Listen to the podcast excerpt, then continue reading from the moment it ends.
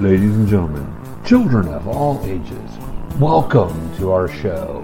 We have gathered together from the cosmic reaches of the multiverse two of the nerdiest geeks to be found. We proudly present the professor and her geeky girlness herself, Ace. And now it's time. Geeky KOOL presents Professor and Ace. Welcome to Geeky KOOL Present. Geeky KOOL presents Professor Ace, episode 16 of season two. As you'll notice, Ace is not with us tonight. Instead, we've got our good friend Tom over here. Um, Ace is uh, AJ is is out having a holiday. She needed some time off. Um, she has uh, taken on um, being the editor in chief of two newspapers here in in uh, Southwest Missouri. So her plate's a little full and uh, she's needing a little rest. And then hopefully she's going to be back with us probably beginning of the year to be able to get in some new episodes. But uh, but tonight I'm super excited to have our friend Tom Hutchison with us from Big Dog Ink. Who uh, I've met Tom.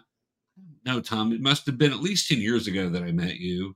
Um, because I don't think it was too far into when you guys started. You guys are 13 now, so it was it was right after you started um, the um, Wizard of Oz, um, the Wild West, the West. Uh, yeah, that would have. We, we, started that right at the end of year two. We got the first yeah. first issue, maybe the second issue in as well. Um, no, you know what? I think we were still even bi-monthly then, so we would have had the first yeah. issue then. Uh, and then because I remember having issue three out when we went to Emerald City for the first time, yep. and we were with Nia Rufino for that. So yeah, so we were still yes. doing bi-monthly books at that point. Um, but yeah, Oz was at the end of year two. Yeah, so that's when I jumped onto your guys' bandwagon and then met you in St. Louis shortly thereafter. Um, you were at a convention there and then Chicago and just seen you around a lot and got to know each other. And I appreciate you because you are a, a great guy, a, an amazing writer, a cool creator, and and uh, you know you're art director now, and of course you own Big Dog Ink. So you are the man. So I, I feel privileged to get to hang out. So uh, yeah, it's uh, it, it's a it's a lot of hats. Um, yeah, it's too much. It's too much. Too much times is too much. Yeah, for sure. Especially I, now because now with the the you know with crowdfunding being the the, the focal point as opposed to we make a book, we send it to Diamond. Diamond tells us how much to order. We send the books to them, right. and the rest is on their plate. Uh, now all of that is on my plate because we have to yes, do everything. So it's a it's a change for sure. Yeah, talking about that, you just got done doing a, a crowdfunding Kickstarter for uh, Princess and Zombies episode or issue two, which was a huge success. Tell us a little bit about that. Yeah, issue two, but technically also issue four. Uh, right, right. Done, we did. We started it with a zero issue. You did. Uh, we did last year. We did a little mini story that we called a 1.5 because it was just a short yep. story. Uh, and uh, and then this year was the full sized issue number two. So um, yeah, it went really well. We had some amazing artists on covers. Uh, you know, the the whole creative team came back with Chow Mahato and, and Chris Chua. Yes. So all of the PVZ that we've done, the four issues plus the uh, BD13 anthology story, right. introduced Jasmine. All of that is the same art team, so you get a really nice uh, piece of consistency through all of that. When you're when you're reading all the PVZ, it looks the same all the way through, which I love being able to do that. Um, and we should be able to kind of finish the series out doing that as well.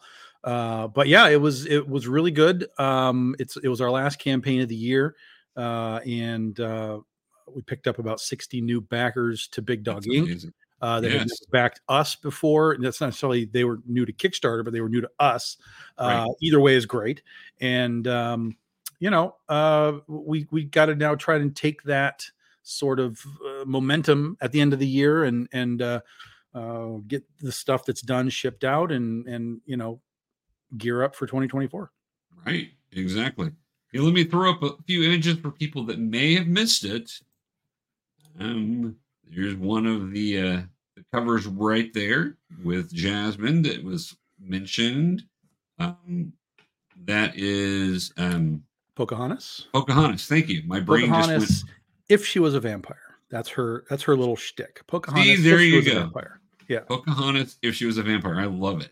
You know, it reminds me of um, of Danny um, Moonstone Moon, from uh, from New Mutants. Sure. Yeah. And uh, yeah, which is a cool look, and it's just great. And then, of course, one of our classics here. Yep, we got Cindy by uh, Elias do. Sautis.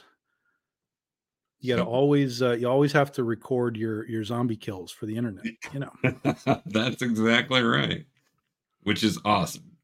Yeah. So for the covers, for those of you that may have missed that, because you may, you know, may want to look to get in on that at a later time. But Princess and Zombies, I have been reading all of them, and I'm enjoying it to death. It is such a blast. To, I was explaining to one of my buddies actually before I before we got on here. He was telling him that I was I'm interviewing you, and I'm telling him about this book, and I'm like think of Disney princesses, but in modern time, and there's a zombie apocalypse, and they're going and killing zombies. I mean, it, it is just too fun not to enjoy this. Yeah, I mean it, it's it it pretty much tells you what it is right in the title. Uh, you know, you you kind of get what you pay for uh, in in the case of this book. So um, it's uh, yeah, it's it's it's a little Disney. It's uh, it's a little Walking Dead. It's a little Buffy the Vampire Slayer. Yeah. Uh, you know, um, and it's just it's just nonsense. Uh, it's uh, it, it's it's it's completely different from anything else that I write. Right. Uh, i- in that it's it's so sort of off the cuff. All of these characters are so sort of polar opposite to each other, even though they're all princesses. Each one is very individual to herself, Right. um, and so you know when you when you put a whole bunch of personalities together in one box you know they're going to bounce off of each other differently some are going to get along some are going to you know grind a little um but you know and then when you're just tossing in uh uh you know zombie genre easter eggs and and just sort of meta jokes like there's a Right. there's a there's a character at the beginning where she she actually sees the zombies kind of roaming through town uh and and she immediately looks at it and she's like oh it's just some people they're just zombies that's they're just you know zombie costume people Right. um and uh you know somebody asked "Oh, did they look good? They're like yeah they, they look pretty good. They're not they're not bad looking zombies. And then uh she she guns the car and, and runs off and you know she flips them off and says the walking dead sucks you know so just just nonsense like that. There's comic book jokes there's zombie jokes. It's it's just it's all inclusive nonsense. It, if you want a good time, though, this is a book to buy right here. It, it is get in into um, for the next run or when it's available to pick up these issues. Do that because this is just pure unadulterated fun. So Yeah, and and uh, the the first three issues, the zero, the one, and the one point five, they're all available on our website right now. Uh, the two will be available on the website once the backers get their stuff around February. Uh, then the then the issue two will go up on the website. But if you want to get the one through three or zero, one, one point five, all that's on the web store right now. And, and I have all of it. I do suggest checking it out, guys. It's tons of fun. Check out the site, which is tell us the site again. Yeah, it's just www.bigdogink.com. That'll take you There right you to the store. Uh, you can click on whatever you like. There's there's comics, there's uh, art prints, there's swag. There's all kinds of stuff in there. Click on the thing you want, and it'll break down into you know all of our different titles: Critter, Oz, Ursa Minor, PVZ, whatever. Um, so it, you can you can hyper focus where you want to be, or you can just bounce around and see what we got. All right, sounds good. And, and I was outside earlier today. Looks good, by the way. Making it look really nice there, Tom. So, It's it's all right. It does the it does the job. well, Does the that's the important part. You gotta Yeah. gotta let people know you're there and what's going on. So, yeah.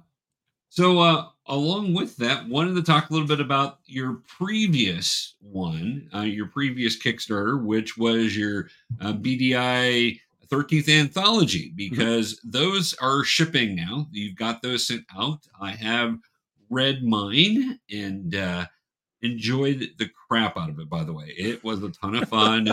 um, it all the little stories there. I really did enjoy the Jasmine story with her being in the carpet cleaning, and I'm like, that's hysterical. Carpet cleaning with Jasmine. That's awesome.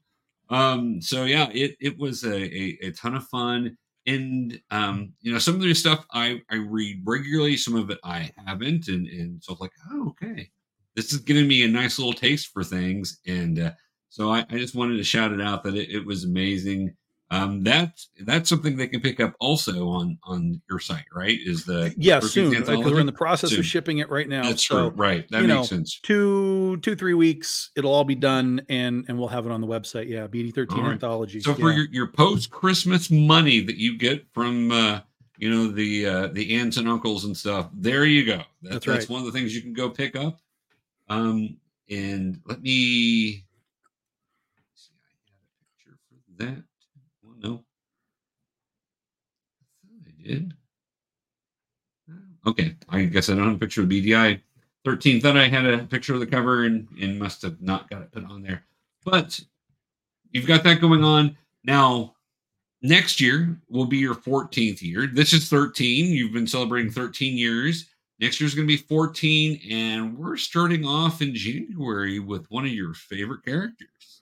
Yeah, yeah, it's it's uh it's about time. Uh it's been a long time since we've done anything with Critter. It has Um, been. And uh and that was just just sort of out of necessity because as we've been we did the Critter book, the following years we ran into all these uh 10 year anniversaries just for Right. ourselves. Right. Uh for for the company, for Penny for Your Soul. Um, Mhm. and then it was uh, Legend of Oz 10 years, and then it Yep, was 10 years yep. for Ursa Minor. So we kind of decided to uh, hyper focus uh, each year on these books so that we could kind of get a whole story arc out in each, during each year. Um, and so because of that, Critter kind of got pushed to the back. Um, but now that we've come out of that cycle, uh, we've been working on Critter sort of in the background for for quite a while, Mhm. uh, and um, we're going to be focusing on Critter next year uh, to finish up what is uh, uh, volume six for the book. Yep, um, yep. So Omar Zaldivar and his brother Hedwin are Oh, coming yeah. onto the book to do the art. Uh, they're going to do the four issues that wraps up issue six, or sorry, volume six. Uh, and this is the volume that I think will sort of put Critter more on the map than she has been because this is the this is the story where all of the threads that I've been creating Mhm. through the previous 21 issues um, sort of all tie up and you kind of start to really get a sense of you know what is this multiverse? And i hate that term multiverse because everyone has a multiverse but we did too. And we had it right from issue one. I mean right at issue one you got told there's things going on. Um, Right. but you didn't know what it was. So over 21 issues you got little hints and teases and pieces of these things that we had in the background. And so now we're, we're in volume six. Um, this will solidify uh, our multiverse, what it is, how it works, why it's different from all the other multiverses, um, and uh, and then that'll slingshot the book into a completely new level as we co- go and start to do volume seven in 2026. Let's pull up this image I have here. So, Critterverse is a wondrous place. I am super excited for this. Critter is just a fun character, um, a, a very whole, wholesome, wonderful, um, and, and just tons of fun. She's yeah, just it- you know, when I started doing comics, um, I didn't know how to make a comic book. So, Right. uh, you know, for me, it was like, well, I don't know how to write a script, but I I feel like I understand the superhero genre because you know I grew up Right. with all of that through my whole Right, life. So I was like, so if I'm going to tackle a story, I could just I can I can use my understanding of how superheroes work, and then you know, a- and through that, then I'm learning how do I write a script, panel, pages, whatever. So I had to learn Right, all of that right.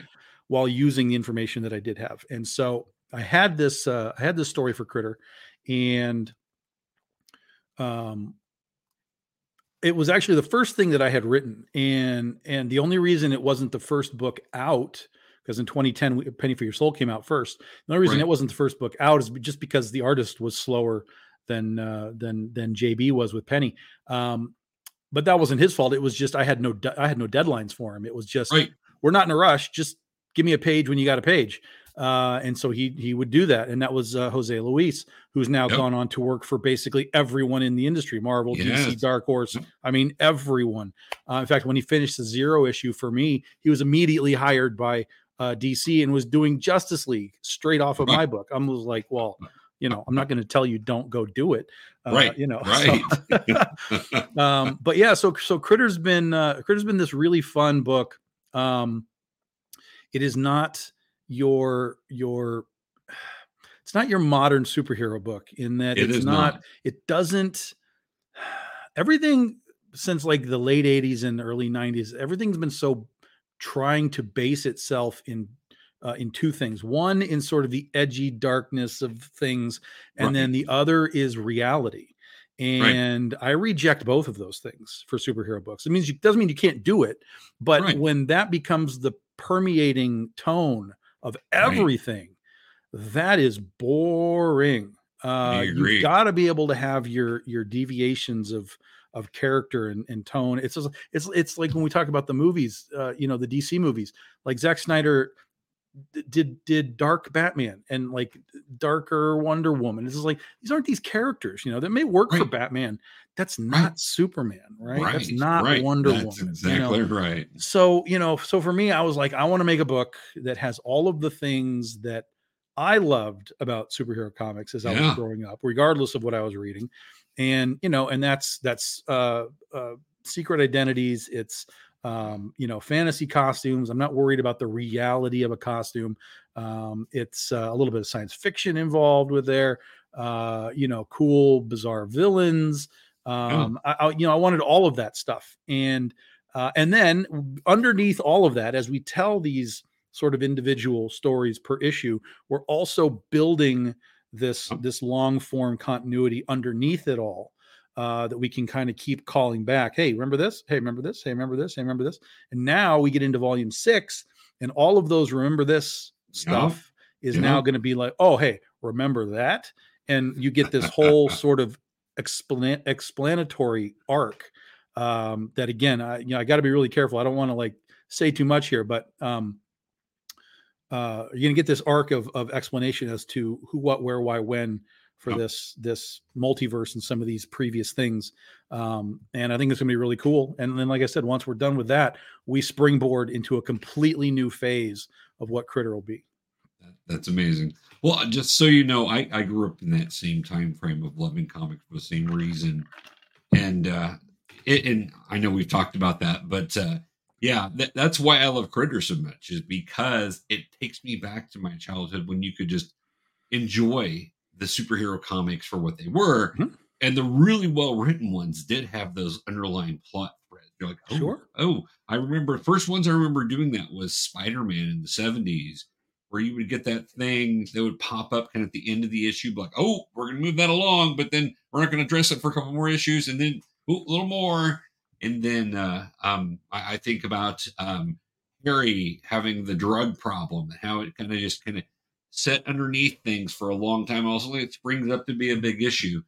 And so I've always loved that. Um, X Men were that way in the 80s, and, and uh, so was the new Teen Titans um, super well written stuff with those little things underlaying. And then when they pop up, you're like, oh my gosh, I can't believe you did this. So I'm super excited for this, Tom, because I've been waiting for a couple of those characters to understand who they were and what they're doing Mhm. since issue one. Mhm. I've been like, who is this?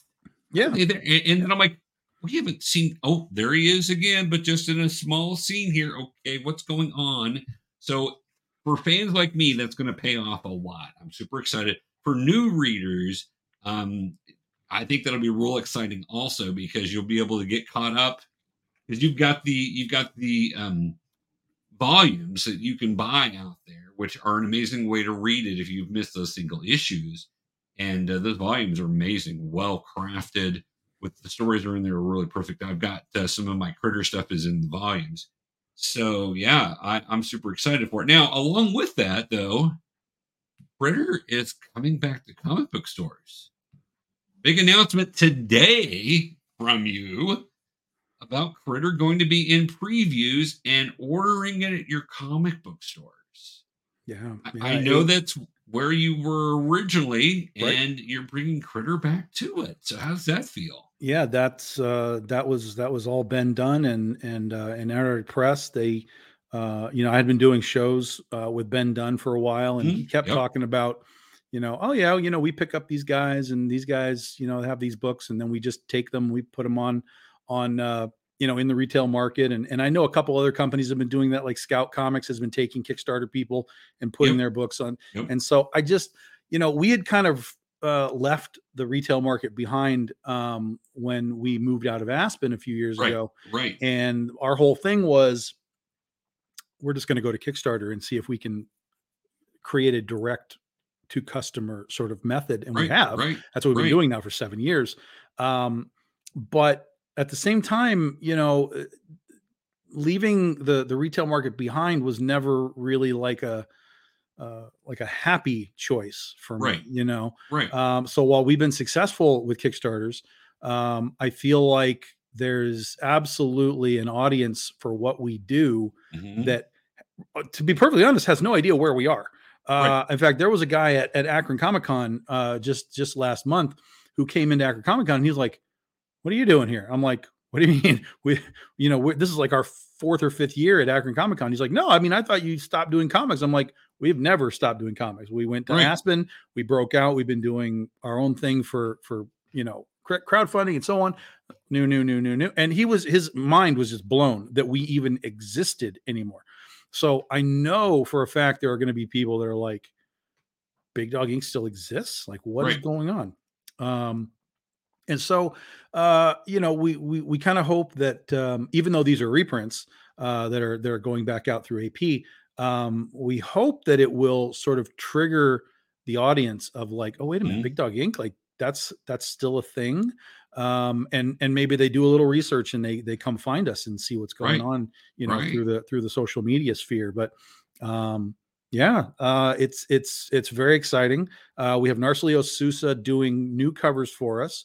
Um, and he's doing kind of tribute covers. So they're Nice. what we're doing is we went back to the original covers that the original artist FICO Ossio did. Mm-hmm. And um uh FICO again, he's another guy that went off and, and went to IDW. He was Yep. doing Transformers and GI Joe, like I mean, just madness. Uh, what all of our, our artists have done uh, with their careers. Um, so what we did is I had Narcelio look at the original covers that he did and sort of do what we're calling tribute covers. So they're similar. They're not like straight homages, you know, Right. um, but they're Right. very similar so that uh, we can get, still get the story beats that we want. Um, but it's a new cover for for people that like to collect new covers, and then for people that are just new to new to Critter, uh, you know, they get that little piece of the story element um, to go along with you know the variant covers that we're going to do too. That's amazing. Super amazing. Well, super excited to see you guys back in the retail land. I'm hoping this is going to spur lots and lots of your guys' books to be back there with us. Because again, that's how I discovered you guys. Was I Mhm. was just at a comic book counter talking to my comic book guy, and uh, who based his name is Stu, just like from The Simpsons, and flipping through and like, what is this? I've got to check these guys out. So I know that there will be people that discover you that way and people Yeah. that will be excited to see that Big Dog Ink. is back that that has known you guys in prior years and, just did not catch on to the whole Kickstarter thing. Yeah, and there's a, we are we're actually going to be in stores January. January. uh, because the uh, our first book that we're doing with AP is part of their anthology called uh, Exciting Comics. So Exciting Comics 41 is reprinting the first appearance of Catnip. Uh, Yes. So that actually will appear in I think it's January because it was in the November previews. I think Uh-huh. uh, so November, December, January. So late January, maybe early February. Uh, Exciting Comics number 41 will be out. Um, and that had a brand new cover by MR Gunn, which is just gorgeous. And um, so we'll actually be in comic book stores within about a month or so from That's from a- this point. Awesome. And then that uh, will lead straight into the release, of course, of uh, of Critters. So Right. um, yeah, it's it's pretty cool. It's pretty cool. That's awesome, man. That's really awesome. I'm excited for you guys because you guys deserve it. You guys are, are always doing great work. Your artists are top notch. As you said, a lot of them will go on to do other things because you've given them an opportunity to prove themselves and, and they do an amazing job for you. And other places are like, oh, we got to have this guy. Oh yeah. I, I So- ran into a problem um, uh, a couple of times trying to get some of our guys back, and they're like, Mhm. "Oh, well, I'm right in the middle of a thing for Marvel or Dark Horse Right. or whatever," and I'm like, "God damn it!" right. You know, Can you not go over there? yeah. Can you just wait for me? You know, just wait by the phone for me. Just, ah, come on. oh, that's awesome. So I wanted to ask you, going back to the anthology um, that that I just read, Mhm. again. Um, what was your favorite story in the anthology? Well, the one that I wrote, of course. Oh, I mean, well, that makes perfect. I mean, obviously. Jeez. Jeez. Who are you talking to here? Uh, well, that's true. Uh, so, so for those that don't know, there were three stories in the book, um, yes. and and uh, I did have two co-writers. So we've had people write stuff over the years for Big Dog Ink., but it's very few and far between, Right. um, and and very specific moments where I'm like, okay, you do this, and you do this, and you do this.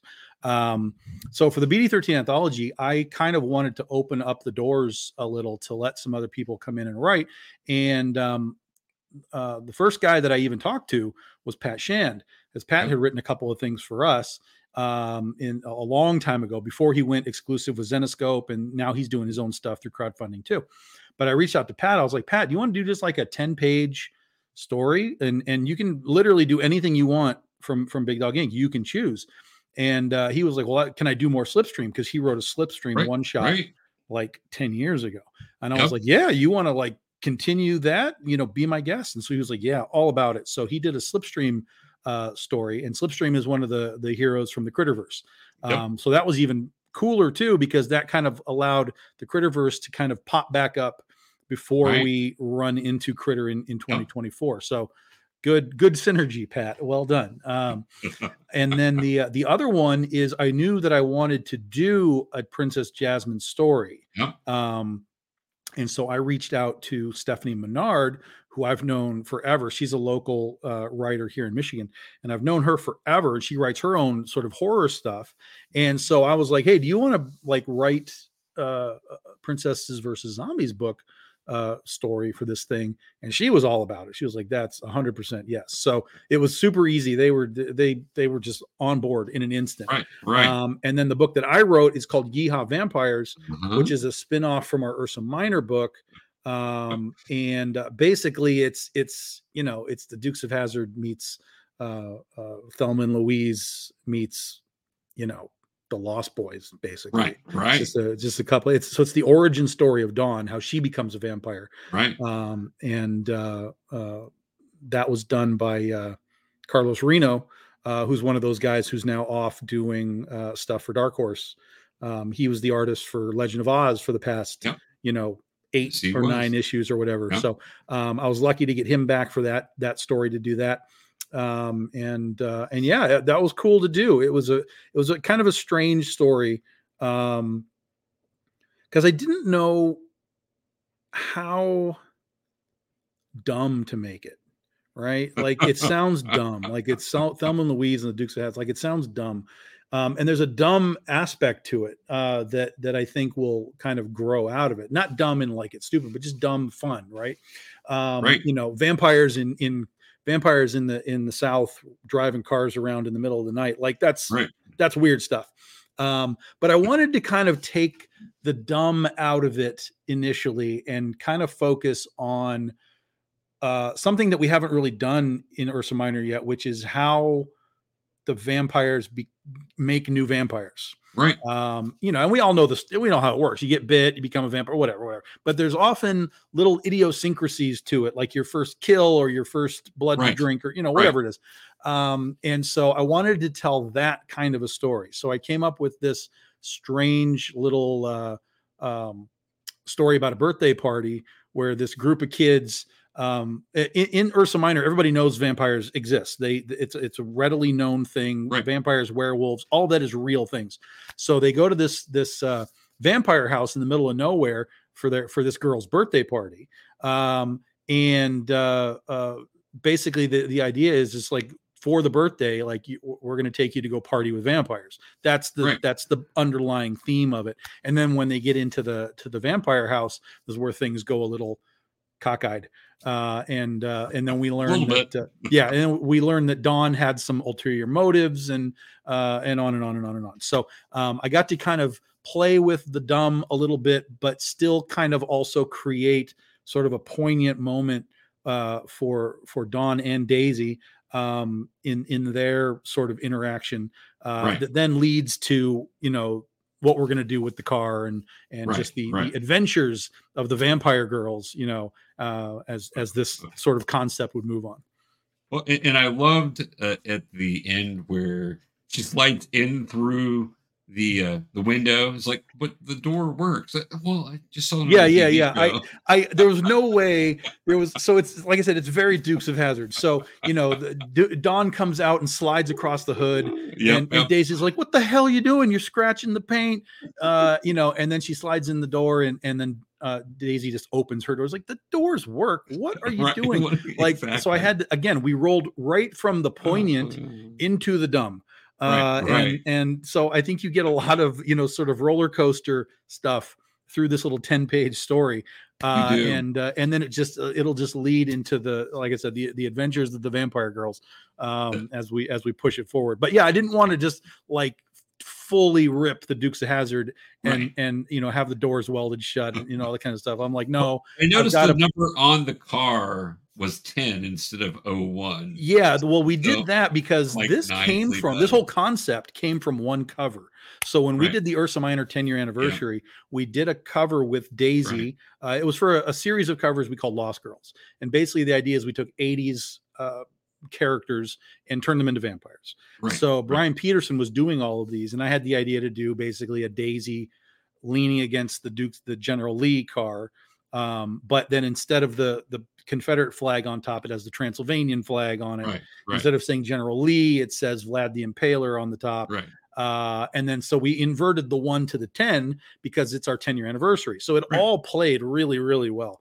And um, the cover just was so popular that I was like, man, I think we got something here. I think there's, I think there's, you know, a fly in the ointment that we can pull out of there and, and play around with and see what we've got uh and and then that's where that came from that's that's the entirety of it it was not an intended thing of like we're going to make daisy doom um Right, it just right. came about because everybody liked it Well, and it's a fun story too. It, it's a lot of fun to get a hold of that. And I had not uh, seen. I knew you, we talked about that cover prior, but I had not. Uh, I didn't pick up that issue, so I did not have that cover.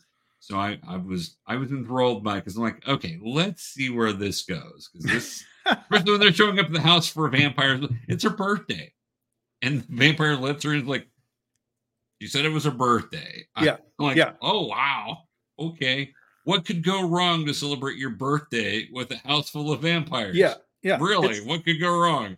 It's it's, it's completely it's a complete you know like this is this is this is the mindset of of the dumb teenagers uh basically in in any it's not even it's not No. even like an era. It's like No, you're right. teenagers are stupid uh in in all eras um and so you know and then in our story like i said everybody knows that vampires exist. They're just a thing you know they they are accepted that they're out there. So um one of the one of the the, the sort of again behind the scenes elements of uh of ursa minor is um yes the vampires exist. Yes they exist within society. Everybody knows. But at the same time vampires are causing problems. Uh vampires are uh creating um speakeasies where they're Right. chowing down on citizens. Uh so you know again it's just dumb. It's like why why why would we ever just say sure vampires come into our society and and Right. you know uh, live among us like we know that's a problem but you know we're dumb we're all dumb Well, th- there would be some group protesting for their rights. That's right, You know that 100%. would happen on a college campus. Vampire right marches. listen you're writing my story man like there's there's a scene in in ursa minor number four uh where there's kids on the college campus and they're um they're trying to get people to sign up for a blood donor uh uh uh, system so that you know if the vampires you know uh, uh, get thirsty and they, they don't want to go out and kill people they there's a blood donor program where people will go to these vampires wherever they live or whatever and they allow themselves to get bit and have you know their blood drained so that the vampires can survive um so yeah that's that's a hundred percent part of the ursa minor universe is the blood donor program and and all you know there's there's teenagers and stuff trying to you know help the vampires survive Well, and you just know it would happen. It, it would just, it would in today's day and age. And I think you're right. It would have happened with any of us being stupid teenagers. We would have been doing all sorts of crazy stuff with that. 100%. yeah, Yeah. yeah. Yeah. I'm And then so, so glad that- there were no video cameras around when Yeah, I was right? that age. so and then so that is going to actually that blood donor idea that is actually going to roll into a, a, short story next year for our uh, uh, BDI 365 initiative, which is where we go into the calendar year and we find special days like Goth Day, Princess Day, whatever, and um, uh, and we do little short stories with them. So like this year we had uh, National Pillow Fight Day, we had Alien Abduction Day, Yep. uh, we had Video Game Day, so we did all those. Um, so next year, uh, and we haven't even announced this yet, so exclusive for you.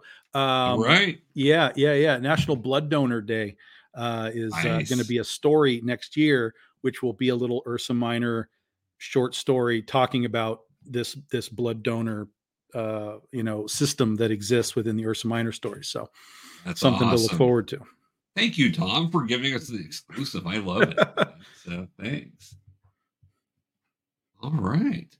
Well, along with Critter, what what else is planned for next year? I mean, I know you're looking at four stories for Critter. Yeah, yeah. It's. I mean, we're going to have. So it'll be a, a, focused on critter. Um, we're going to have our uh, uh, goth day. We'll be back again for issue four. Um, there is the possibility of doing our next action figure next year.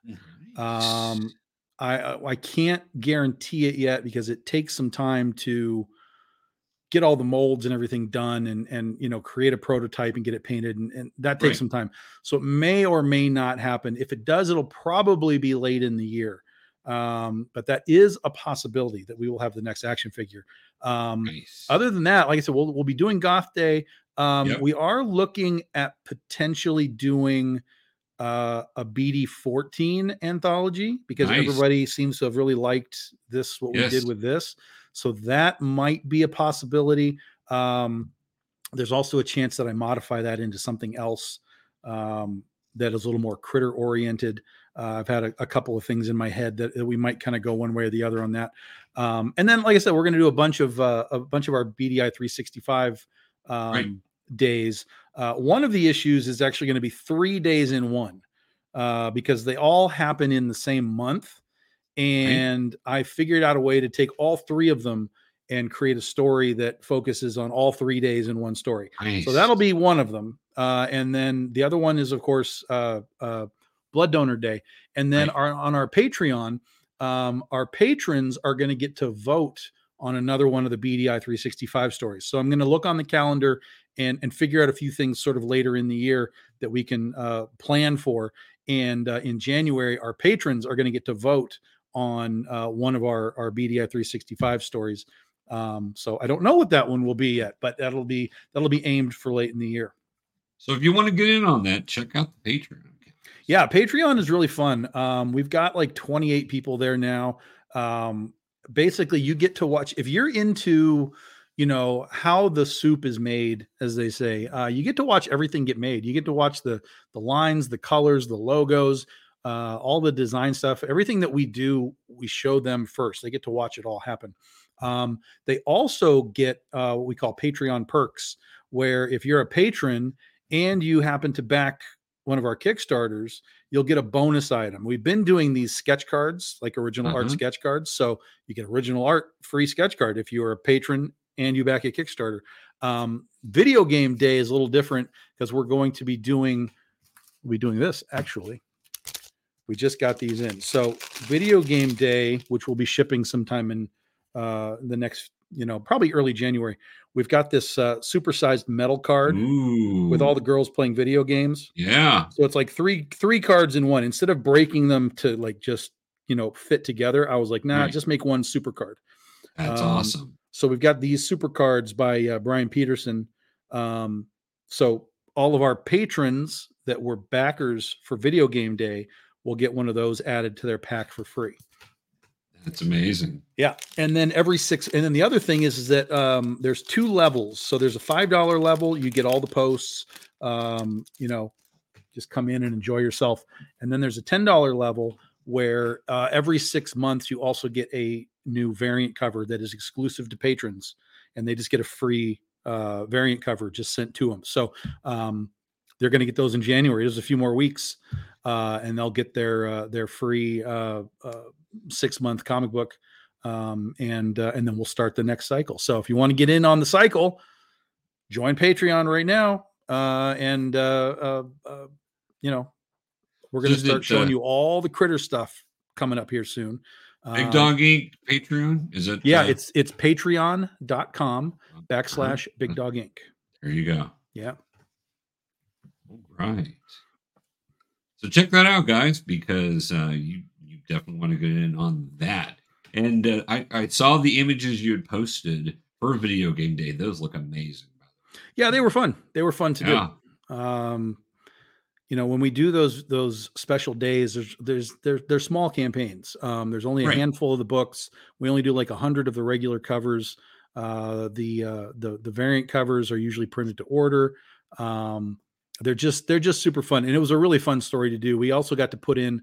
Um, uh, this was the 40th anniversary of uh, National Lampoon's Vacation, so we got to put a little bit of a vacation homage into it in addition to the video game day stuff um so yeah you know we we like to uh we like to kind of fill up especially those little weird stories like that because you can kind of do Right. whatever you want those are Right. all a lot of these things are what we call camp crossover so Yeah. um we we created this idea that uh um since all of our characters exist in their own universes like uh critter does not exist in the legend of oz and the legend Right, of oz does not right. exist in ursa minor and so on um, we found this we we we kind of treated it as if uh, like all the characters are like actors in all these different things, but they Right. exist in their own little bubble. You know, they can they can be in a bubble. So we take them all out of their normal habitats and send them to summer camp uh, Right. every year.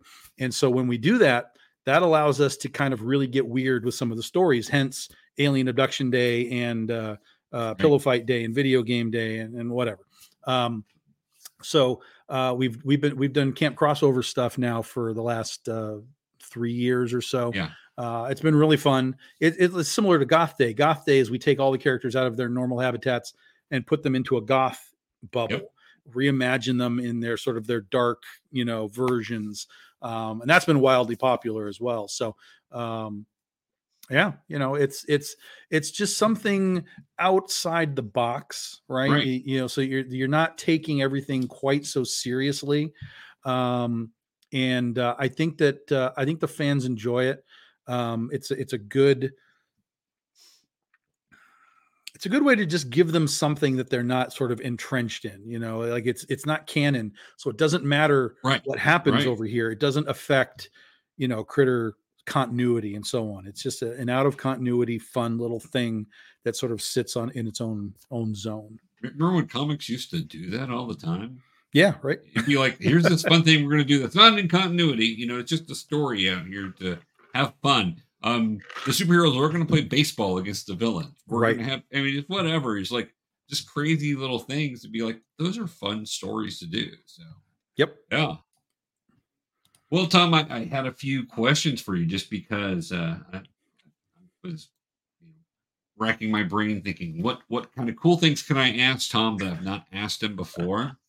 So, um, so it, so little game of would you rather have? Uh huh. So, would you rather have Snow White or Aurora? We're talking princess and Uh, zombies here. You go snow or do you go sleepy one?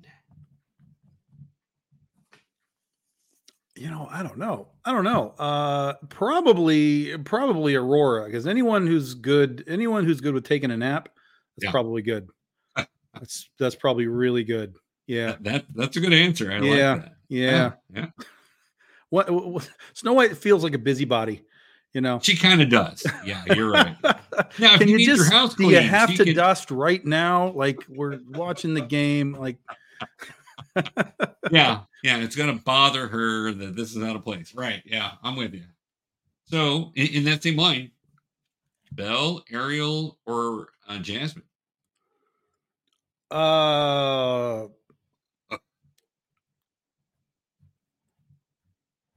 uh probably oh man I know it can't be Belle because she's a reader, and that's just not going to work for me because I'm not a reader. So we're not. We are read not. all the comics though. Uh, that's so. well, that's true, but she's she's a she's a book reader. She's a book reader. That's that's that's where that's going to clash. I think. Um,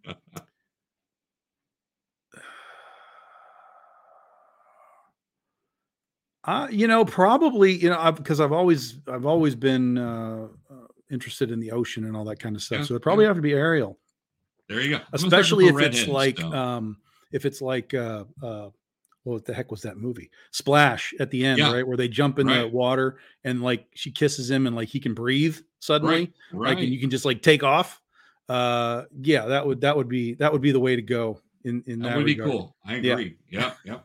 There you go. so, so I saw that you you had saw Godzilla uh, Mm-hmm. minus one, which I, I still haven't seen, but I, I'm uh, super excited to see it. So, Godzilla or Kong? oh godzilla kong come on come on monkey come on stop Oh, okay. okay. stop with king kong oh my god the, the, the trailer for uh, Kong X uh, or Godzilla X Kong did drop. Yeah. I, Yeah. I didn't see that. So. it looks like nonsense i mean oh my well, you know, Oh my god! Now listen, Godzilla. A lot of the Godzilla is nonsense, but you know, it's Right. it's it's weird to me. Uh, the context that people suddenly have about nonsense, right? Like when because this is dropping right after minus one, and minus Right, one is a very right. serious movie. So you kind of go in and you're like, "Hey, I'm watching Godzilla," and you're like, "Holy crap! Like this is uh this is like old school. This is real." Right. hardcore Godzilla. And then like the next day, it's like, oh, and Godzilla's pink and he's running marathons with Kong under. It's like, whoa, whoa, whoa, slow down. like, what is going on? Oh, and Kong has a power glove now. Like, oh, geez, this is weird, Well, man. The Nintendo Power Glove fixed everything. So there This is so weird. Uh, uh, You know what? What I think the only thing that really bothered me the most um, was was not even all of that weirdness. It's it's it's the it's the Kongs, right, or whatever they're going to call them, the the monkeys underground. Right. Sorry if you haven't seen the trailer. It you know it's out there. Um, I got this just dumb Planet of the Apes vibe out of Yep, it, yep. you know, and and I kind of feel let down that uh all we're getting is a freaking big orangutan bad guy. Like that's such a letdown after Mecha Godzilla, right? right. like- right. Give me something that isn't just there's another monkey, right? I mean, now that doesn't mean that there still couldn't be something. Uh, there Right. could still be more to this whole thing. But, you know, us us Toho fans are looking at this going like, well, you're underground. All of this stuff is based in nature. Uh, is this going to be Biollante? Are we going to have another cyborg like like Gigan? Like what Right. you know what what could we do that would be cool uh, in in the Hollow Earth? And it turns out it's just a bunch of monkeys. Like, uh, uh, At least I don't you know. could have Hitler riding a dinosaur in Hollow I don't know, right? man. Like, I don't know. Now there's like, and in the trailer there is some weirdness, right? Like there's that Right. lit up, uh, lit up Yes. pyramid. Uh, so th- there's there's more to what we've been seeing. Uh, that's obvious. Um, you know, they were very clever when they did Godzilla versus Kong. They were very clever in hiding Mecha Godzilla in the Right. trailers. Um, were. so you know, I'm sure we're going to get another trailer. I'm I'm hoping that there's just more to this than just Right.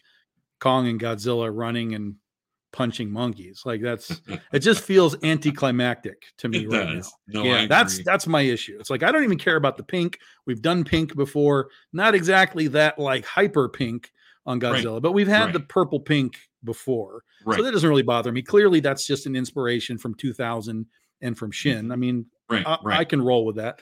Um, but uh, yeah, just the kind of the story that I feel like we're going to be getting. Like that was my problem with Godzilla versus Kong. It's like the story wasn't there. Right. There was there really was nothing there. Uh, and and all of the story points that we should have gotten, like Mhm. like Kong's enclosure, how Right. all the inhabitants died except for the girl. Like, how did they build that in time with the storm closing in? Right. What about Ren Serizawa? What about Ghidorah being an alien species?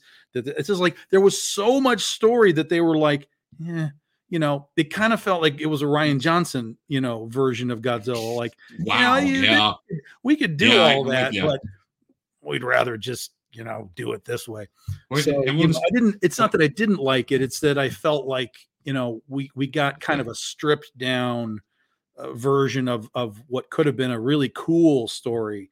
Right. Um, and and we just we just got the Flash, and the Flash was great, man. I mean, you got three huge fights uh, Right. and everything. You know, Godzilla's blowing holes in the earth. Like this is cool, man.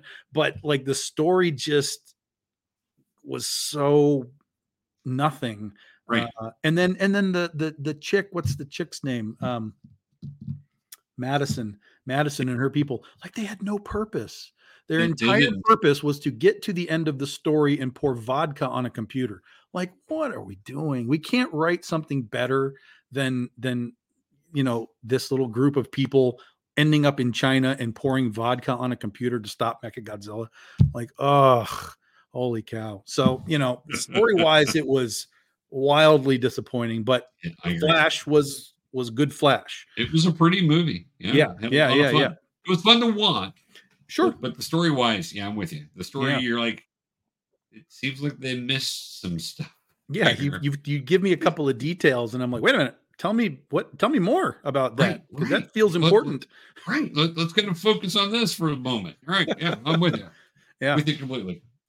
So, oh, well, well, talking about that, who's your favorite uh, Godzilla villain? You know, that's really hard um, because Yeah. I, you know, growing up the way that I did, sort of the the the the real answer is Ghidorah. Mhm. Um, Yeah. But there's a lot of people who who grew up and saw uh Megalon a lot on Mhm. TV, like it was just on TV all the time. Right. and right. so people really attached to that that guy and he he was a cool design but it's not a great movie but he Right. was a cool design i always Agreed. liked Gigan um and and of course he teamed up with Ghidorah in in what is sort of almost becoming my favorite Godzilla movie which is Godzilla versus Gigan Yeah. um every time i kind of watch these movies i keep coming back to that one um and and even though it has a lot of old stock footage in it because at that point the monster suits were just deteriorating right. um it's such a great movie. It's it's got manga in it. It has alien cockroaches in it. Uh It it's got four monsters. It's got godzilla tower. Uh it's it's got a oh and they talk the god the monsters talk if you watch the japanese version they talk in cartoon bubbles comic book bubbles.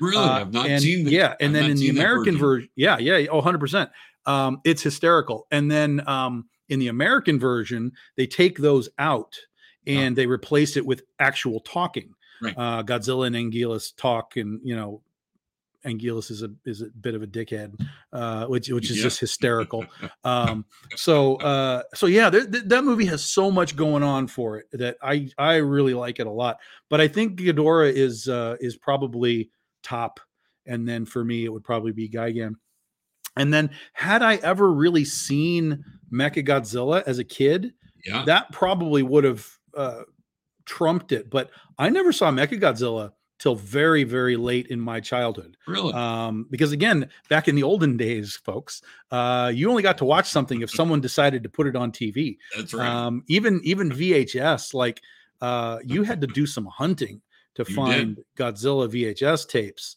um, across all of Los Angeles. You got to call them up. What Godzilla movies do you have? And everybody has the same three. Uh, Right. And then suddenly you're like, oh my God, this place over here in Alhambra has Smog Monster. And you got to take an hour trip out to rent it, bring it back, watch it, spend an hour back to, you know, return it. Like it was a nightmare period of time, boys and girls.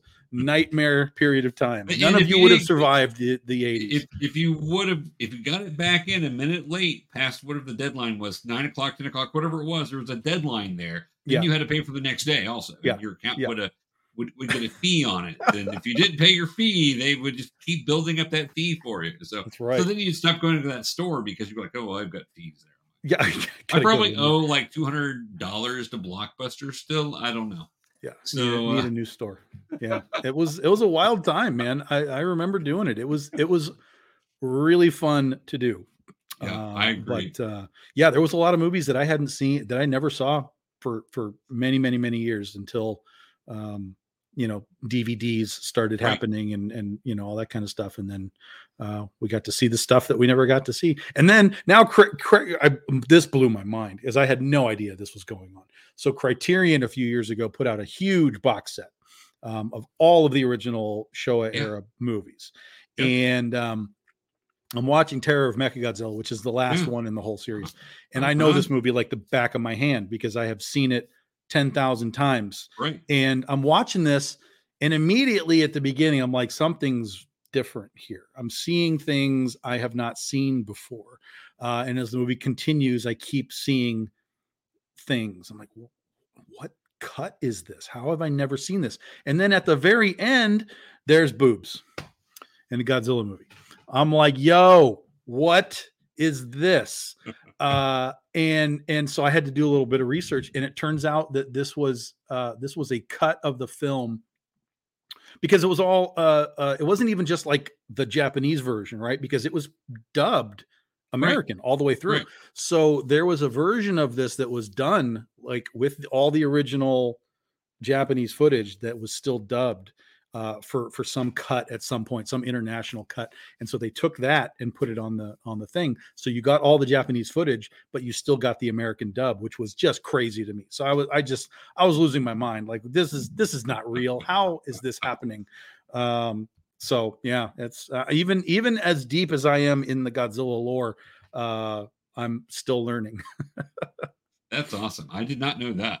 So, and I've seen that movie several times also, but I, Yeah, it's it's the it. very end when they're Yeah. rebuilding Katsura into a full-on, you know, cyborg robot, and they've Yep. got her just on the, you know, on the table doing that. There's just a couple of shots where they have her top off, and you can see like all the robot parts, um, and it's just like, whoa, that's I was not prepared. that I've not seen that in a Godzilla movie. That there you go. All right, PG so- thirteen, I guess. I, yeah, it, well, especially 80s PG 13. Today, it may be R because of that. I, the weird thing with today's day and age is the movies are more restrictive than they were in the 80s, but the TV shows are a lot more progressive than they were then. I mean, you can hear all sorts of words at five o'clock in the afternoon just watching reruns of something that would have never aired on TV even Sure. after 10 o'clock back in the day. Yep. But, uh, you know, the the PG thirteen to where you could see boobs and you would have, I mean, you would have like two hundred curse words just boom boom boom boom boom. Nowadays, oh no no, there, there's you said the f word twice, so we're going to make you R rated. That's right. Oh okay, I'm from the eighties. You don't. uh I mean, I don't offend easy. I don't know. John Hughes movies. We, we went to show my 13 year old daughter, and, and she's 22 now, but uh, so 10 years ago or whatever, went to show her um, Ferris Bueller because we're like, oh, yeah, yeah, you got to check this out. Like, oh, wow, didn't remember all the cursing in there, but okay, you know, it's fine. She hears these words. I'm not uh, upset, but it was just like, oh, I forgot because you don't see PG 13 movies nowadays with it. So, yeah, it's interesting. Yep. Yep. Yep. All right. Well, well, back to the which would you rather have? Would you rather have a a day meeting Stan Lee or Jack Kirby? Well, I met Stan Lee, so I guess I would might as well take the Jack Kirby route. go Jack. Yeah. you, you know, I never got to meet Stan. I, I was at a couple conventions with him, Mhm. saw him speak. His lines were forever long. And actually, at one point, I was in line with an amazing Spider Man 42, which is the final page, has the Mary Jane reveal where she shows up, which Mary Jane's is one of my favorite characters. So I'm like, oh, so I'd come with one of my holy grails here. I'm like, oh, I'm to get Stan the man to sign this. I'm super excited and he wasn't feeling well, so he left his line early, and his line was like two hours long anyway. So I'm in line to, to meet him, and so I never got to meet him. And then he got sick, and he was supposed to be at some conventions I was going to, and unfortunately passed away. Mhm. Um, but yeah, so but Jack Kirby, there's no wrong answer with that. Jack is amazing. Jack Stan was always that guy with the charisma that was up front. Jack was just the war horse that knew how to make a story and how to draw things. So either one of those would be amazing. Yeah, Jack died um, right as I was getting into the idea, understanding the idea of comic conventions. 'cause I didn't really know what that was. Right. And so we went down to San Diego Comic Con. Those were my first comic conventions. Uh, Wow. he, yeah, I think he was there for the first one. I never got to see him, and then he passed when when I got to my second one. Wow. Um, but then sometime in those those early years, that's where I met Stan. He was at San Diego Comic Con. Uh, he was sitting in at a this would have been 94, something Okay. like that, uh, 95. And um, he was sitting at at some like uh comic book retailer's booth. Wow. were- the the line was like five people. Right. Uh, so we're walking through the thing, and I and I look over, and I'm with my friend. I'm like, "Is that Stan Lee?" And he looks. He says, "Yeah." And I was like, "And there's five people in line." He's like, "Yeah." I was like, "Let's go get a Spider-Man comic and go." You know. So we ran over, right. and I got the uh I got what was what had come out at that time. I don't remember what the what the issue was, but it was the um when they did all four of the the hologram covers. Yes. Um, and so I grabbed I think it was amazing uh was the black one with the with the hologram on it. hmm So I grabbed that and we go over, we get in line to see Stan Lee with like five people. And he's just like signing books and he's 100% Stan Lee. Everything that you understand him to be is what he is. Hey, true believer, come on in here. What's going on? Oh, this is a great book. What a look at the hologram and so cool. And signing the book. And he said, Thanks for coming in. And I'm like, Yeah, yeah. And he's talking to my friend and blah, blah, blah, blah, blah. Because there's no line. So it's it's not like we can't just Right, kind of shoot the right. breeze for a minute. And he's he's just pure Stan Lee. And then he's like, Hey, uh, why don't you go down uh, down to the next table uh, and meet John Romita? John Romita Senior is sitting right next to him. I don't know who he is because I've never seen a picture of him, but Right. I, I know who he is. And so he's like, "Hey, go down and meet John Romita." You know, so he's right down there, uh, and and we're like, "Oh, that's cool." And so we go down uh, down the line, and John Romita Senior is doing free sketches for people Wow. Uh, yeah i'm like what? And so i was like um mary jane? He's like yeah of course. So he does a little uh, uh profile Um, mary jane shot. uh i don't know my my friend got something too and and um and and away we went. That was our that was our stan lee and, and john romita moment. It was crazy. It was That's absolutely amazing. crazy and and completely incomprehensible to you know what is hap- what was happening when he was doing you know cons over the last decade or whatever Right. um, right. completely incomprehensible to to anyone to tell these stories of what Comic Con used to be Right. uh, before you know before it got cool. That, that's true. Well, and, and unfortunately, I've never been to San Diego. I've always wanted to go. I, I remember. So I remember getting a comic like in late 70s Mhm. and and I lived I lived out in the middle of nowhere, like eight miles outside of a little tiny town of less than a thousand people. My father introduced me into comics, so he read a lot of the 60s stuff and this he was reading in the 70s and he got you know uh legion of superheroes was one of his big ones and justice league. And so he introduced me into comics. And so i'm reading some comic book and the very back and one of the ads is san diego comic con and come and and i'm like look they're people like us Yeah, we- we need to go. And he goes, son, we can never go to San Diego. That's too far away. You know, and it's the 70s, and my parents had zero money. I mean, they, they were very much the definition of working poor. Um, you know, they did the best they could, but that was just where life was. And so I was like, one day I will go to the San Diego Comic Con. And then, so when I finally got where I could afford to try to check this out, that's when it blew up in popularity. And I'm Mhm. like, well, maybe someday I'll get to go. So, it's it's it's I I can't even tell people honestly that it's worth going. I really can't because it's such a madhouse, and Right. it's not. And it, I guess it really depends on what you're there for. Uh, because if you're there for comics, you're going to be disappointed. It's Right. just not Confirmed. really Comic Con anymore, um, which is a shame because when I was there, it was Comic Con. Right. My first year, I remember showing up the day of the con. We drive up to the convention center, and the convention center is half the size that it is now Right. because over the years they've just expanded, expanded. So Right. it's half the size it was now. I get there, and we drive uh, drive past the front, and we see the line to get in, and it's maybe like I don't know a hundred people. And I look to my buddy, and I'm like, I'm not standing in that line. A 100 people. Think about what that is. And now it's thousands upon thousands upon Right, thousands right. trying to get in. I didn't want to stand in a line of 100 people. So we drove to the back of the convention center in the back parking lot. We drove in the back just on the day. I mean, just the idea of driving in the back and getting parking, impossible. Impossible now. Right. We drive in the back and we park. And uh, I'm I'm thinking, you know, the line's there, but where do these stairs go? Because there's stairs in the back of the convention center. So we walk up the stairs. The stairs take you to the second floor of the convention center, uh, where they call it the sales. They have this big Uh-huh. pavilion outside with the sales, and then you're right by all of the uh, um, uh, the, the the the panel rooms and so on and all that. So we just walk up the back, go right in the back of this convention center. No one is there. Doors are unlocked.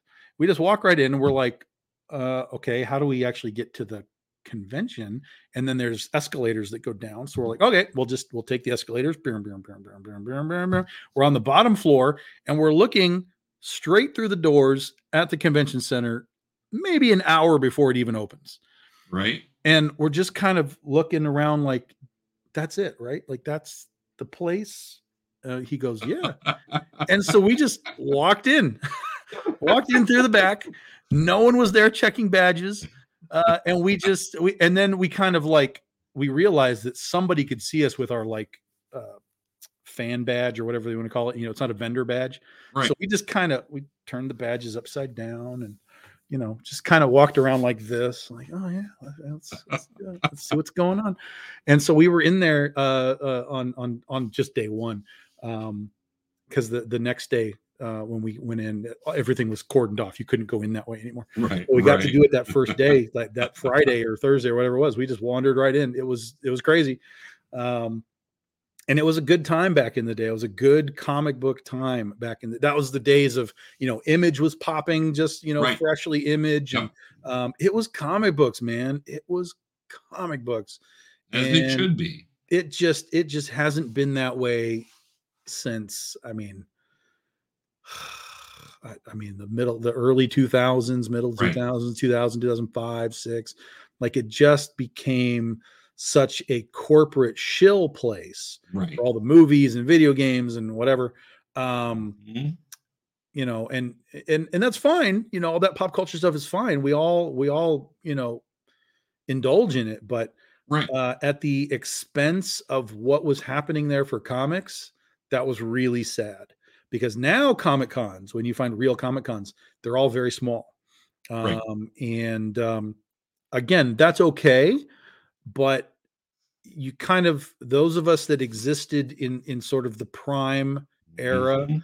of of of peak this is what's going on to see what it's become now Right. uh it's it's a disappointment it really it really bothers me um i mean there was a year uh at san diego comic-con where marvel had a six foot table right. that's when they were going through bankruptcy i mean we we ran the gambit of all of this stuff uh you know we watched the highs and the lows and the you know cross gen coming in with their huge Right. Oh, thing and then five years later they were gone and Right. um you know it's just I, I i've seen it all man uh it's it's it was it's a it was been a tremendous ride for me um and and now that i'm doing this myself uh and and trying to figure out like you know what cons do i need to go to? Uh, you know where do i need to appear to let people know that i exist?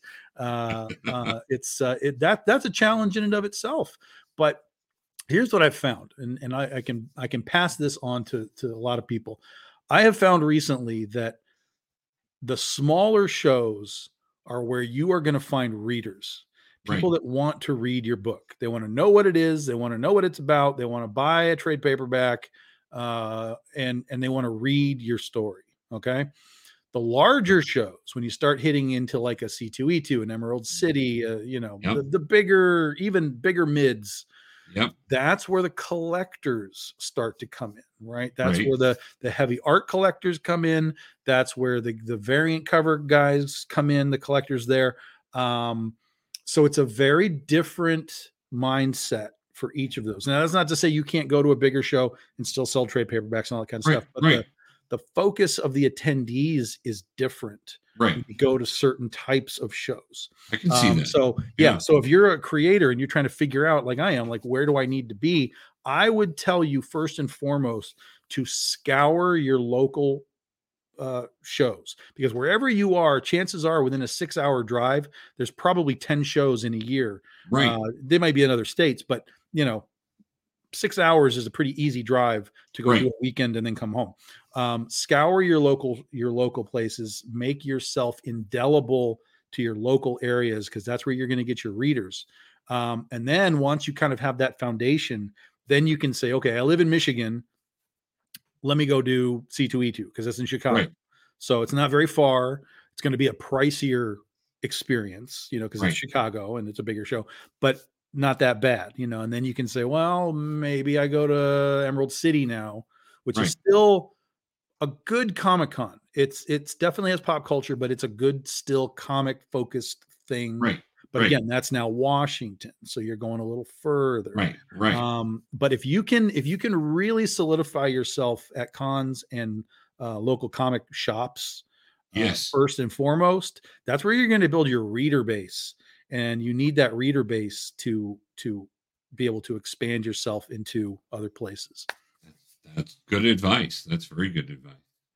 Yeah, I've I've watched uh Planet Comic Con in Kansas City because that's about three hours for me, Mhm. and I know you've been there. Yep. Um, I've watched that thing grow from a really small room, just you know, it, and it was almost all comic books. That's Mhm. where I met Jim Lee for the first time. Um, he was the the honored guest one year, and all this stuff to be this pretty mega thing. But I'm I'm very happy.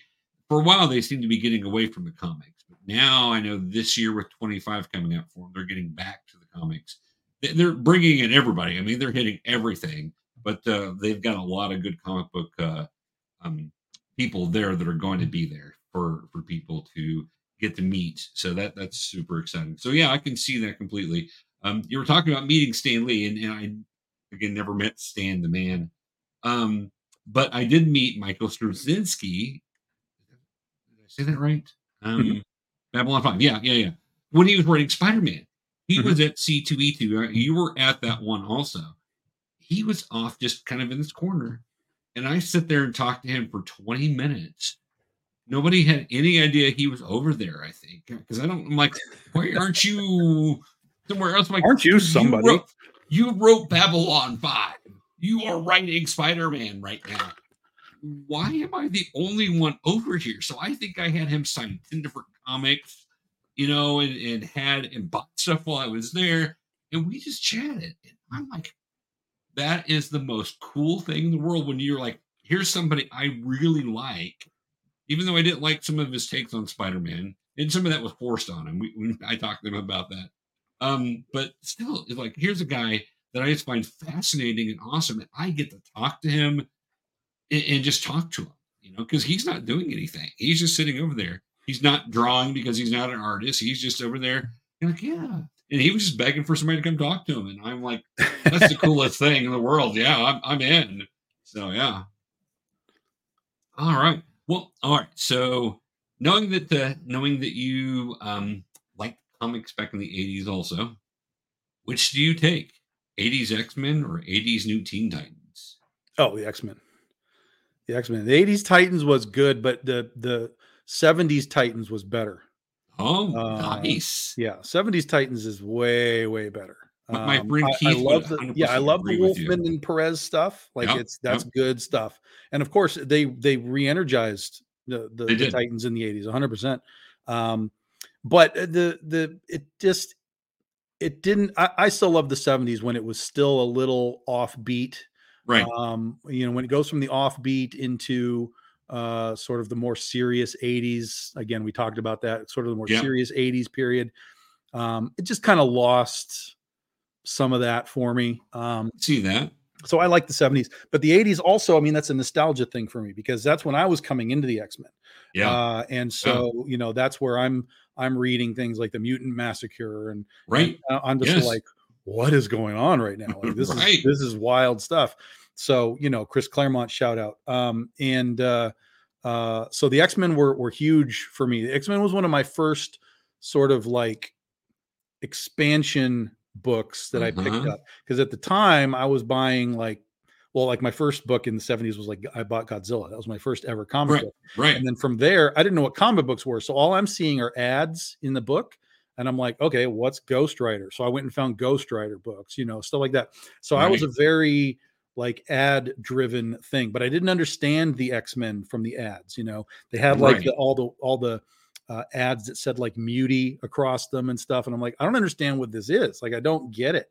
Uh, and then it just it one day I just took a shot at a book, and it was the I think it was two two ten maybe Okay, um, the one where where Storm and Cyclops fight for the for Yes. the X Oh Men yes. Leadership right. Yeah. and um, so that was my first ever x-men book and you know storm didn't have her powers at that point Right. she was just doing the mohawk thing She just and kicked his then, butt uh, though. yeah and so she she beats cyclops uh and that's my first x-men experience and i'm like awesome. yo that's kind of cool and so i got into the x-men i loved x factor that Yep, was i loved x factor that book gets crapped on so much even bob layton will be like yeah we this is not really that great. I'm like no dude this is a fantastic book. It's is it perfect? No but it is absolutely super fun.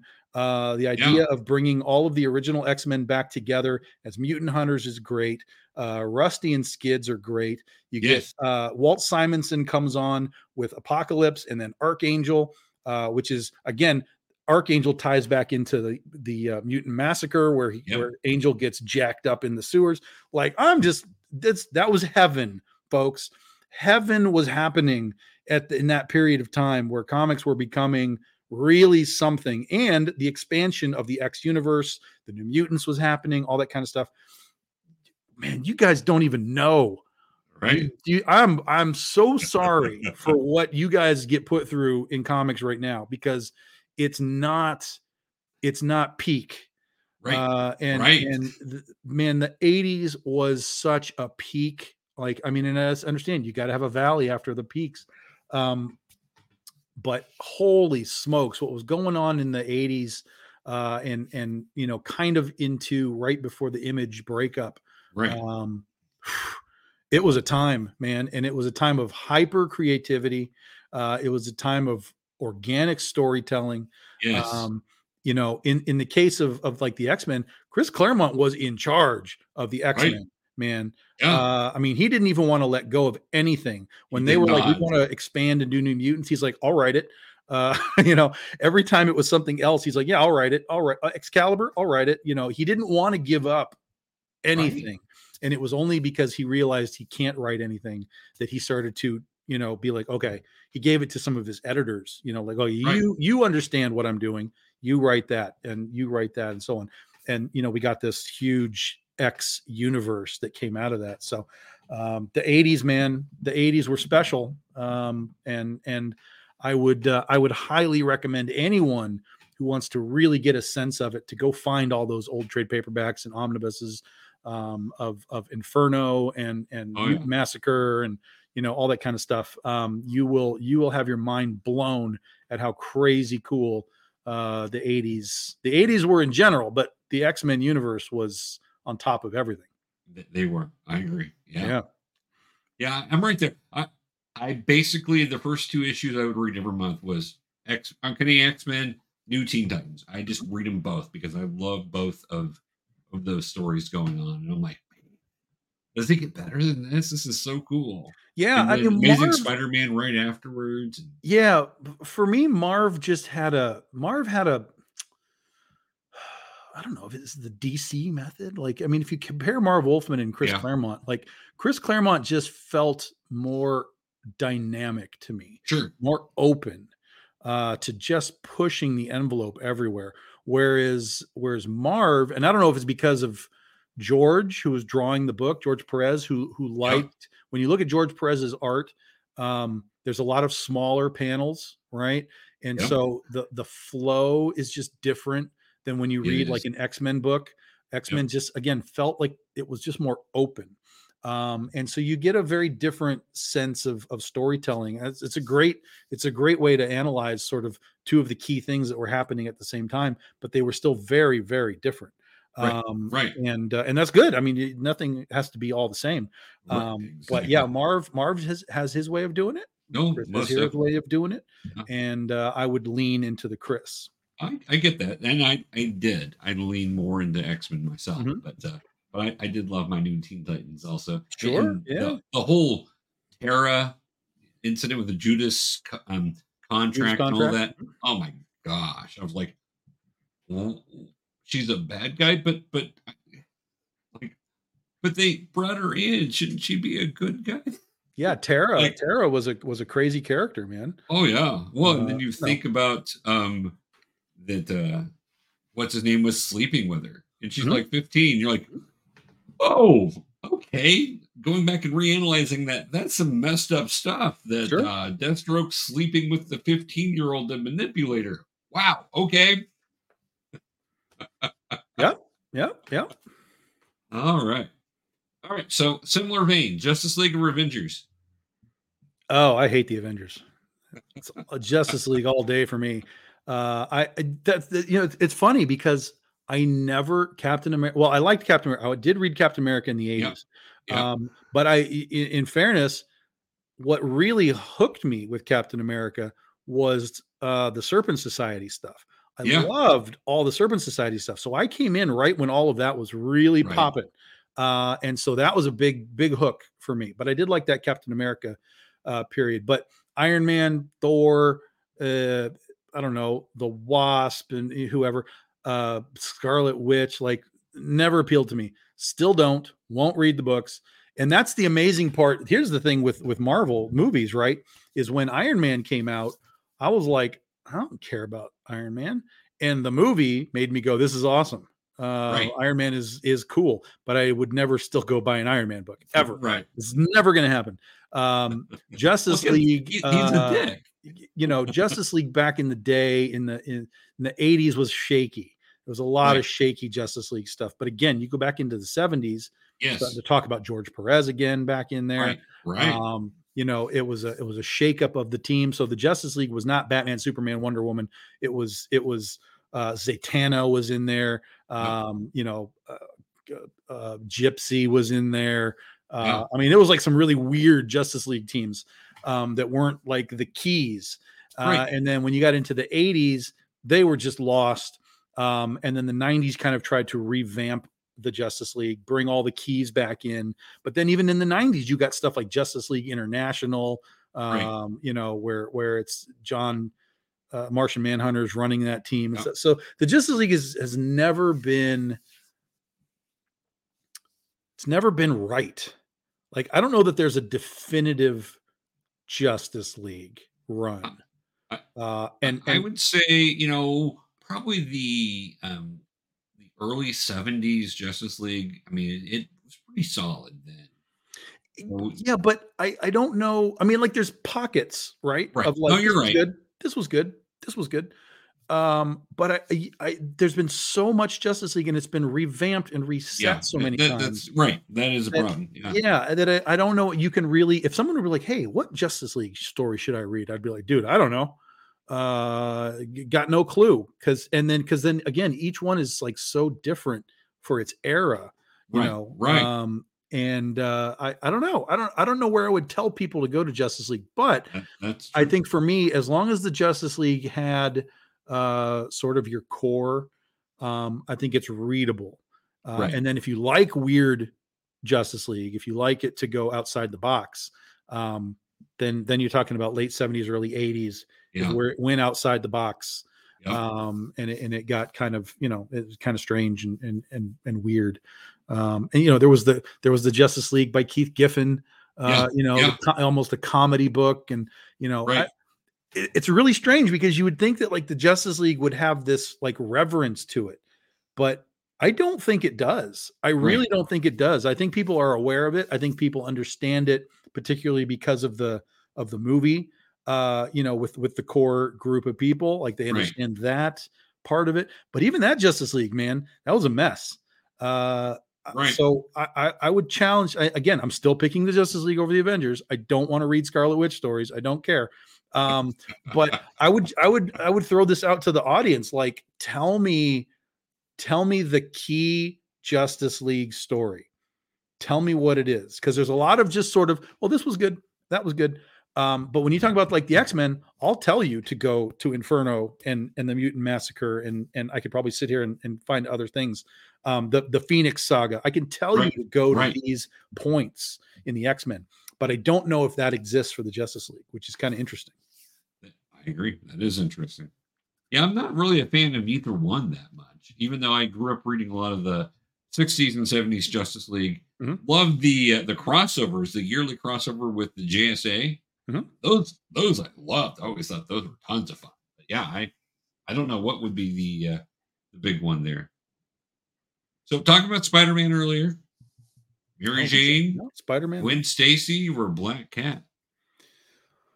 You know, this is an interesting one because I- the I, the the answer generally is Mary Jane. Um, but I'm actually just reading again because it's uh, to me it's maybe the best Spider-Man story ever told. Um, is Spider-Man Blue? You ever read Oh, Spider-Man yeah. Blue? Spider-Man Blue is amazing. Yeah. Spider-Man Blue is unbelievably good, and it's it's primarily about Gwen Stacy um, Right. and and her death and how Peter you know deals with it. Um, such a great book. I literally started reading it again last night, uh, and um, it gave me a different because I didn't really know Gwen when I started Mm-hmm. reading. I was I was well into the McFarlane era. Right. Right. Peter and, and MJ doing their thing. So that was my that was my sort of introduction to all of that. Um, so getting the uh, the Gwen Stacy story uh, was really mind blowing. It was just so good. It's so good. Um, and so I think ultimately because of that story, I would switch from Mary Jane to to Gwen. Uh, also, just because Mary Jane seems to be a, a bit. Uh, I I can't do that partying bit. I can't. I can't. Uh, hey Pete, let's go to the club. No, Right. No. Right. Mhm. no. I think we did that yesterday, didn't we? uh, you know, she seems a little overwhelming. Um, She's she's definitely the party girl. yeah yeah so i think uh, i think because i got introduced to gwen uh in in this particular book um yeah it's it's gwen and then i loved uh i loved gwen in the in the movies Yes. with uh, andrew garfield i thought those two were unbelievable um so yeah gwen is uh, gwen gwen was the dark horse because i didn't really know gwen but uh as i got introduced to her yeah it's it's gwen I, I can see that. Mhm. So I I remembered I had and I don't know if it was the Marvel reprint of it or what it was, but I remember as a kid, um, because I, I was born in 1970. So, you know, as a kid, four or five years old, I was given a couple of, of Spider-Man comics that had the death of Gwen Stacy. And, and I'd I'd read some up before that also. So I, I remember reading her father's death um, with Doctor Octopus pushing that over Captain Stacy and being, oh my gosh, you killed you killed you know, Gwen Stacy's dad, and then you know, and then having her death. And I remember as a kid reading it for the first time and just crying. And I'm like, she can't be dead. She can't be dead. Come on, you got to bring her back. And then I'm like, no, she's dead. So, so Gwen Stacy is always. I've always loved Gwen Stacy. Now, I'm a sucker for redhead, so I'd probably go with Mary Jane. But you're right; she would wear you out after a while. You'd be like, "Oh, Mary Jane, can't we just, can't we just chill? Can't we just chill tonight?" well and now here's here's our first maybe the first ever real quote unquote mandela effect because i don't know i mean you must know this but comics were printed acro- around the world Right? and when uh when they were printing the the the spider-man comics with gwen and her death the folks down in mexico were like no you you you can't do that you can't kill her she's too popular down here spider-man comics continued in mexico with gwen alive right? Right? so there's literally an alternate universe of Spider-Man that continued on for I don't know how long, uh, with with an alternate story with Gwen still Right, alive. right. Like what? That's Yeah. incredible. Isn't that that is incredible. So, the so first the, the official webbing like, didn't snap her neck. thing. The webbing didn't snap her neck that time. Yeah, just that's uh, when I found that out. I was like, that's crazy. That's Hmm. so crazy. And I would love to get those. I mean, because that's that's really cool. that's So that's I, yeah. I have heard that. I just have never seen them. So I've never seen them either. I've never like hyper looked for them, but I got to imagine they're extremely hard to find. Oh, I'm sure they are. Most definitely. All right. Well, that's all I've got for us today. so, Tom, I, I, appreciate your time coming on and talking with us. This has been so much fun just to hang out, talk a little bit about uh, BDI, and talk about uh, just our love for comics in general. And uh, this has been so much fun. So, thank you. Yeah, I appreciate it, man. It's always good to come hang out. Yeah, we, we need to do this again soon. Um, we'll, we'll try to get something as time allows in January there is is critters getting ready to launch and do some of that stuff. That way we can get you promoted and hopefully shout out critter to make that uh, go have a super high Kickstarter. Not that I'm probably the credit for any of that because I don't think I am, but but anything I can do to help, I, I want to do. Sure. Yeah, I appreciate it. Yeah, January 6th, guys. All right. January, January 6th. 6th look for critter. Look, um, go and and and uh, check out BDI um, Big Dog Ink. on Facebook, and I know it's on other social medias too. I think Instagram and yeah, um, we're Instagram, on, on Twitter, X. BDI Comics. We're on TikTok now. B- BDI um, Comics. Yeah. Oh, you're on TikTok. Are you doing on TikTok now? Yep. Or are you paying someone to do TikTok? I think I have to pay someone to do my TikToks for me, Tom. I don't know. I we we those. just have the bare bones TikTok stuff. It's just some some uh, art videos that go up oh, there. Well, there you um, go. That makes sense. You know, yeah, yeah. Just some stuff that you know, as we're doing Kickstarter campaigns and so on, we kind of show you. You know, hey, here's here's what you can go grab, uh, available now, kind of thing. What you need to do is find one of the local universities that wants to uh, get get uh, you know get some hours for some young young person to come do your TikToks for you. Social media interns, yeah. Social media intern. That's the perfect thing to do. That's what you need for your TikToks. I don't know. So, because I, I would have to, because I'm like, oh my gosh, I can do all the others. TikTok, I can get on and watch, but I'm like, I, I, I feel like I'm just too old for this. I don't know. I just. It's a different world. It, it a is world. a completely different world. well, Tom, thank you again, sir. Have yourself a wonderful evening and congratulations again on the great success of Princess of the Zombies um, issue number two and uh, and everything else. And we will we'll talk after the beginning of the year and get a time to come on so you can promote Critter and get Critter Universe all going up for next year. I'm super excited because Critter is just such a wonderful, fun character. So I'm happy to see you're back. I appreciate it. All right, Tom. Have a great day. And for those of you out there watching, thank you for joining us. This, of course, has been Geeky KOOL Presents Professor Ace. And again, uh, Ace will be back with us soon. Hopefully, she'll be on next time for Tom because Tom's not gotten to meet AJ yet. So I, I do want you to meet her because she's pretty cool. Um, she's the the girl that you were always like, man, I just wish some girls were into comic books and D and D and stuff. She was that.